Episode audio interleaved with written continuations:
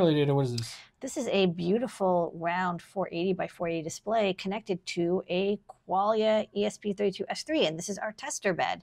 So using uh, the RP2040 Pico, I can run a test to program the ESP32, check all the pins, um, load in the code to draw a graphic, and then when it's done, it's like, yay, rainbows.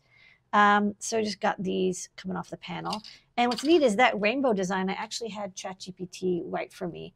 Um, so I was like, oh, I wanted to show like every hue. And like I could have done the math to figure out how to make this uh, pop out, but it did a great job. So um, always using friendly robots to help with coding. Coming into the shop soon. Ladyada, what's this? Hello, this is me testing out uh, 2.4 inch TFT Featherwing. This is the original version, which I had to like basically completely redesign because of chip shortages. Here's the new version, prototype green.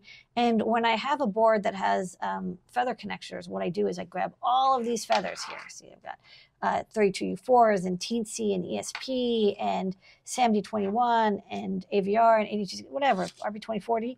And I plug them in the back and I have one example code that I run on all of them um, that verifies the touch screen.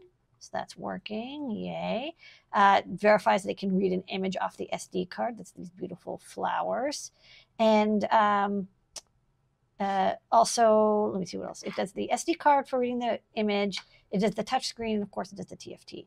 Uh, oh, and the IRQ for the um, touch screen as well. So all things are tested with all these boards. Uh, so this is ready to go to the Adafruit shop.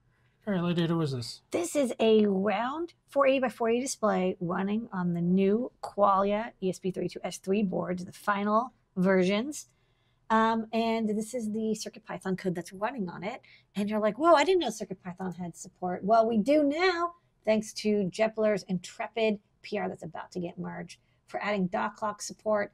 This also comes uh, on the heels of adding IDF 5.1, the ESP IDF upgrade, which actually really improves the quality of the displays as well. Uh, so the example I've got running here connects to the internet and finds our latitude and longitude by using GeoIP and then displays an image of the moon.